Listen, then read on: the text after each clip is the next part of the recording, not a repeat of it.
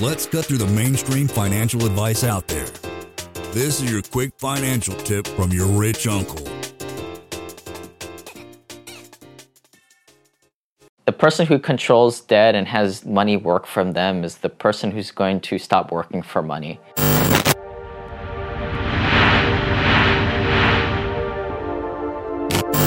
All right. Hey guys, your rich uncle here. Today we're going to be talking about a very important lesson that I realize most investors don't know anything about, which is called return on equity. If you guys missed our other video where I went around and I talked about the four ways you're making money through real estate, cash flow, mortgage paid down, tax benefits, appreciation, go to simplepassivecashflow.com slash returns and check out all the numbers. But today's video is going to be building upon that. Most investors are mom and pop investors that only will own maybe a, about a property or two.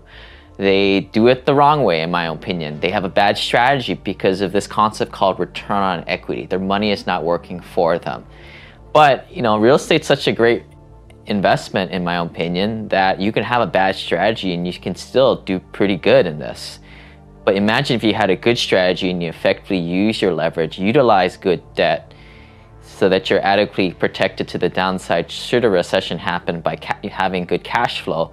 Now, things get really fun, right? Because this is how you get to financial freedom in five to 10 years, like a lot of our clients. So here's the a chart here.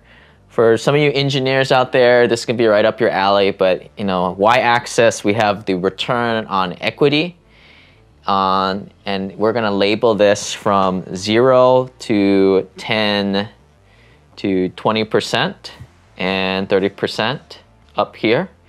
Um, if you guys, again, check out that last video at simplepassivecashflow.com slash returns. Kind of breaks down how do we get these 30% numbers here. But here's what happens when you first buy a property, you're high leverage at that point. You've if you've done everything I've said to do, you you get out 30 to 80% loan to value loans. You're highly leveraged, which is a good thing, not necessarily a bad thing, as long as you can cash flow, and that's the key thing. But when you first take over a property, let's just say you know this person bought a property in 2010, and they were making 30% returns on their money they went out, they bought a $100,000 house, they put 20% down payment on it, and they're cash flowing, and they're making their mortgage, um, the tenants making their, their mortgage pay down go for them, and they're getting equity built up that way, the tax benefits and the appreciation. 30% returns on their, on their money. But over the years go by, something that will naturally happen with real estate is the price goes up, and that's a good thing unfortunately, your return on equity goes down. So your return on equity is broken down by, well, how much money are you making divided by how much equity that you have in the deal. So on this that case example where $100,000 house, we're putting in $20,000 down payment, the denominator in this equation is that $20,000. And as the years go by, this number goes way up because the property is appreciating, we're paying down our mortgage. Those are the two biggest ways that the equity is going up, which is a good thing. The amount of money or profits that you're making typically kind of stay about the same for the most part. Um, so, worst case scenario, let's just call it fixed at this point. But in this case, you guys can see how the denominator of this equation is just getting bigger and bigger. Therefore, the return on equity is getting less and less over the years. Um, five years later, pretty typical, right? Your property might have appreciated 10, 20%. You have 10, 20% more equity. This number keeps getting bigger and bigger. So maybe when you were getting 30% returns on your equity your first year, maybe five years later, you're down to 20%. Still pretty dang good. And I would still probably say to keep owning the property at that point. But let's just keep going down this, what typically happens. And this is where the mistake that most passive, most unsophisticated investors make, right? When 10 years later, in this case, 2020, you know, your returns might be going down to almost single digits, right? And then years after that, you know, you might have the property paid off half or even more than half. And that is, you don't want to do that, guys, right? Like, I talked to a lot of investors out there and they said, well, we're cash flowing. it's a good investment. But sophisticated investors kind of look side eyed and it's very awkward and we don't say anything because most people think about like this. But sophisticated investors know that their return equity is going down the tubes and it's almost nothing. Um, fast forward you know a lot of people like to pay off their properties in 20 to 30 years. When you have a paid off property you're 100% cash. Your equity is huge position in this and you're still making the same amount of profit just to take an example, a lot of people in Hawaii or a lot of high price areas like California may own their properties outright. So they may have 600, a million dollars of equity in there. The tenant may be only giving them two to three thousand dollars a month. And let's not assume any of the 50% rule, which go to your expenses, paying your property management, things break in the house, repairs, capex if you guys want all the breakdown of this, you guys can download my free analyzer by going to simplepassivecashflow.com slash analyzer and downloading the spreadsheet yourself. We're not going to get into those numbers today, but it's important to kind of understand that if you're getting serious about being a remote investor. So once the property is being paid down, I mean, you know, maybe the profits are twenty thousand dollars on a million dollar house. Twenty thousand divided by a million is just two percent.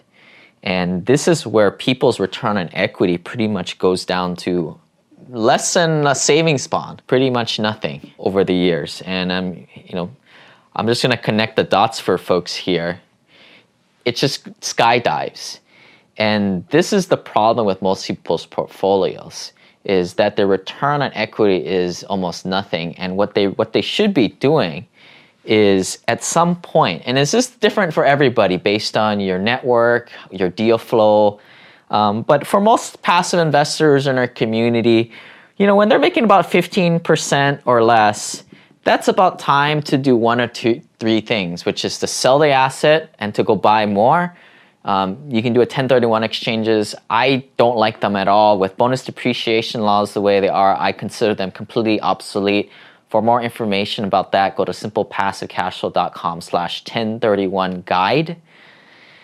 Um, the other thing you can do is do a HELOC. A HELOC is a great way if you're starting out to kind of dip your toe into this. You're not going to get access to all your equity that's available to you, but it's going to get you rolling to get that first one or two properties or first syndications under your belt to eventually do a cash out refinance, drain out all the equity you have, minus your down payment and then to get this leverage point back up. So if I were to draw this out in a graph for you folks, you know, let's just say in year 2020 a client comes to us and says, "Yeah, man, I've been sitting on this property for 10 years. I realized by fooling myself that I was just cash flowing was completely wrong and I need to do what I know the numbers say to do, which is either sell or refinance 1031 or do a HELOC into more assets. And what I'm going to do at that point, instead of making 10% or less in year 2020, I'm going to re-leverage and buy more assets, effectively doing this with my money.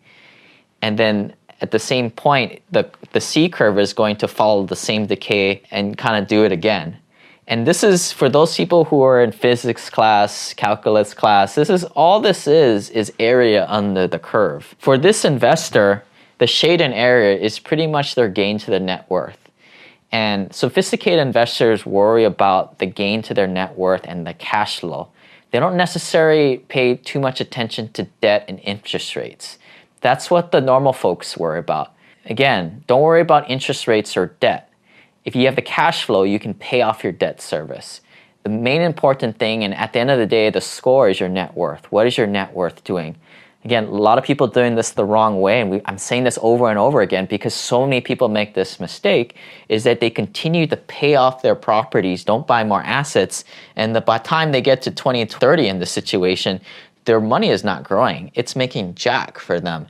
And more importantly, because they're not getting a return on net equity, their net worth is staying pretty stagnant. And in fact, it's barely keeping up with the pace of inflation.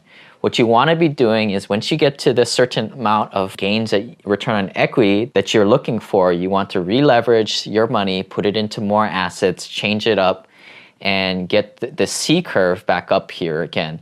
So you're you're increasing the shaded under the curve, and you're making this much money here. And depending where you are, right, this is the concept that we call escape velocity or critical mass. For a lot of people, this number is different. It might mean a net worth number. And for a lot of us in our community, we talk about four to five million dollars net worth of having enough money where your, you know, your 2.1 kids can comfortably live off of it. Screw it up in the meantime and still be all right to have some for the grandchildren. But for some people, you might be there already or you may not be there. If you're not there quite yet, maybe you might need to sell the property in another 10 to 15 years down the road, 20, 30, 20, 35 in that case, re-leverage the asset and again do it one more time and then watch that C curve go down again. So I'm just kind of comparing the shaded area versus scenario one which is what most investors do. Again, most investors will only own one or two properties in their lifetime. I got up to 11 properties in my first five to six years doing this. From the way I see it, I see a lot of people's net worth and their scores because they submit their financial profiles to us for consulting. And the people doing it the right way, like this, their net worths are all four, five, 10, 20 million dollars plus. Where the people who are doing it the traditional pay off debt, drive your return on equity almost down to nothing and becoming your net worth being stagnant are typically in the one to three million dollar range. To us, that is not critical mass, right? That is not that is hardly any money in this today's standard. But yeah, I mean, pretty simple concept here, but a lot of people make a lot of mistakes. Um, there's a lot of it surrounded of this mindset around debt the person who controls debt and has money work from them is the person who's going to stop working for money. And it, this stuff takes a while, right? This is not a get rich quick scheme overnight, but it's a very calculated type of strategy where you recognize at some pivot point and you're re-leveraging your assets over long periods of time. So why are we keying in on this return on equity concept um, I, mean, I think most people, when they talk about investments or their rental properties or their portfolio, they typically talk about cash on cash return or what is their returns on their money, which is a great way to compare different investments in the beginning, right? But what we're talking about here is once you already own a rental property or two, or you're comparing different pieces of your portfolio, right? You might have some stocks or mutual funds, or you might be making 5% in an infinite banking type of arrangement using whole life overfunded life insurance. Um, you're comparing what is your assets doing? Cash on cash return from the beginning when you have your leverage point set in the beginning at any one point in time is one way of determining that. But over time, again, return on equity takes into account how much lazy equity you have there doing anything. And this is the way I explain it a lot to folks when we do, you know, the onboarding calls with people. Return on equity, the way to think about that is every dollar that you have is like a soldier, right? Not to get like not to get dire here, like we are fighting a war here, right? In a way, right? A lot of you guys go to work every single day. You guys are working your butts off. And when I look at your financial profiles, I see a lot of debt equity, a lot of soldiers that you have not doing anything. And what that is typically is a lot of people are paying off their houses, their primary residence specifically, because your primary residence doesn't make any money for you. But even if you have rental properties, you might be this person right here who is paying down their properties and their return on equity is going almost down to nothing. Effectively, what this is, is like you having a bunch of your soldiers maybe that could be a large part of your net worth. People who have paid off houses typically have most of their net worth in their properties. So they may have half of their soldiers back in the barracks smoking pot, drinking beers. That's effectively what's going on here. We're not saying that these soldiers need to go out to the front lines, you know, doing kamikaze runs, you know, all we're saying is we need to get them the things that are doing doing nothing, making zero percent or one to five percent, and getting them up to ten to fifteen or so. They don't need to. We don't need to be high leverage, making thirty percent, twenty percent, right? Which are more asymmetric risk type of investments. But we're talking getting the lazy and getting them doing something. So in this analogy, maybe digging some holes or something like that, or polishing guns, doing something productive here, than to doing nothing like how a lot of people's portfolios are. Most people, when they learn about alternative investments, investing in rental properties, they get really gung ho and they're like, yeah, let's do this. But then, you know, at the end of the day, it's the collective uh, juices of all their soldiers you know working and a lot of times what i see the biggest gain in people's net worth and financial picture is getting the fraction of their money not doing anything getting it working and doing something how do you kind of step into alternative investing portfolio well i think probably getting into some syndications rental properties but then I think once you get proof of concept, I think that's what gives you the confidence to go and pull the goalie or pulling the lazy equity here and getting in into better investments over time. Something can be said for getting proof of concept, you know, kind of knowing who you're working with, getting comfortable with the business. Um, as it's not for everybody. So one common question that comes up is, you know, is this C curve typically what happens over time? and it's pretty much that's kind of the universal law of life right if you know you kind of set something in motion and then it goes and it just loses inertia at some point um, i've invested in coffee plants in, in my investing career and we went out to panama one of these times if you guys want to learn more about that trip go to simplepassivecashflow.com slash coffee. Check out the cool pictures we took from there and the video. But something that really clicked with me, and maybe this will help you kind of understand this concept, is if you've ever seen a coffee plant or any plant in general, right, the, the vine will grow, and it's very similar to kind of these C curves. The plant will grow and it'll, it'll grow like the coffee berries, and it'll have a harvest, right? And the branch will kind of just stay there. The next season, the plant will get a little bit bigger, it'll get a little bit thicker. But at the end of the day, the things that give the fruit are just these branches. So it's what it's prudent to do, and what the farmers will do is they'll hack off pieces of the, the branches and just pieces of the plant that aren't making fruit every season. For what I work with clients, and what we'll do is we'll take a look at their property or their portfolio, and we may prune off maybe 20% of the losers or maybe even the performers, the good ones that have a lot of equity in it, which is oftentimes difficult because you know it's really alternative to kind of sell your winners to rebalance to the pe- things that aren't doing the greatest. But you know that's kind of the prudent thing that a lot of family offices will do amongst their portfolios. So what does that mean if you have 10 rental properties? Well, maybe take a look at two of the rentals that aren't doing as well or have the most equity in it and consider just selling that and putting it into another investment, whether a syndication or maybe a larger rental property. But this C curve is going to happen in you know wealth building, and again going back to the coffee plant analogy. You know, at some point you've kind of pruned the tree for several seasons. At some point, you just light the thing on fire and you get rid of it. That's how it is for the coffee plants, right? Because it takes so much fertilizer to nourish that plant with all this debt equity. That's what they do with it. They just kind of start over again. But in terms of wealth building, we don't have to worry about that too much, right? Once you sell an asset, you can do whatever you want with that money and put it into whatever you want. Something that I've done over time is, you know, I, I took the step from owning single family home rentals, which is a great strategy for non accredited investors. But when I became more of an accredited investor, started investing in private placements and syndications that were a lot quicker in terms of this equity build strength. And it has a lot more curves here but you know just different way of investing that kind of turbocharges this whole wealth building strategy here.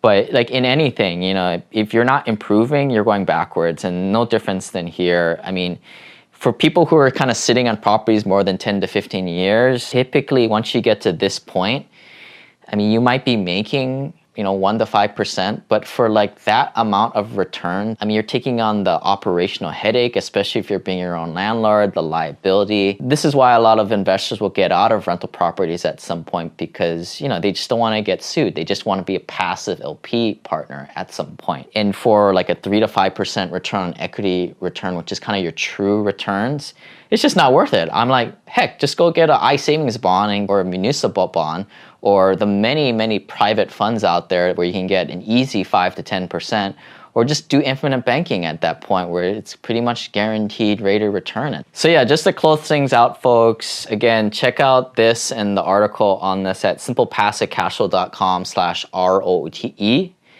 And don't make this mistakes like a lot of people, right? Like I'm not saying you need to do this for 5, 10, 50 years again and again and again. But you need to be prudent with your wealth and grow it over time. If not, like I said, if it's not going up, it's going down. Um, you need to get yourself to that escape velocity critical mass number. Again, for a lot of folks in our community, that's probably around $5 million net worth or having anywhere from like ten to $20,000 of passive income every single month rolling in. You know, we talked a lot about these numbers. Again, if you guys want to check out this video we did, go to simplepassivecashflow.com slash returns.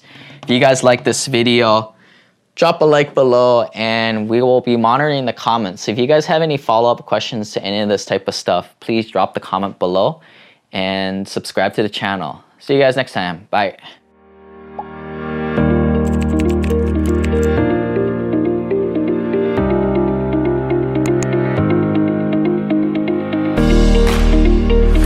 Lane is not a lawyer, CPA, but the dude did quit his engineering job and now owns thousands of rental properties. Learn more about the secrets of the wealthy. Join our community at thewealthelevator.com slash club. And if you're looking for a longer form podcast, also subscribe to the Wealth Elevator podcast.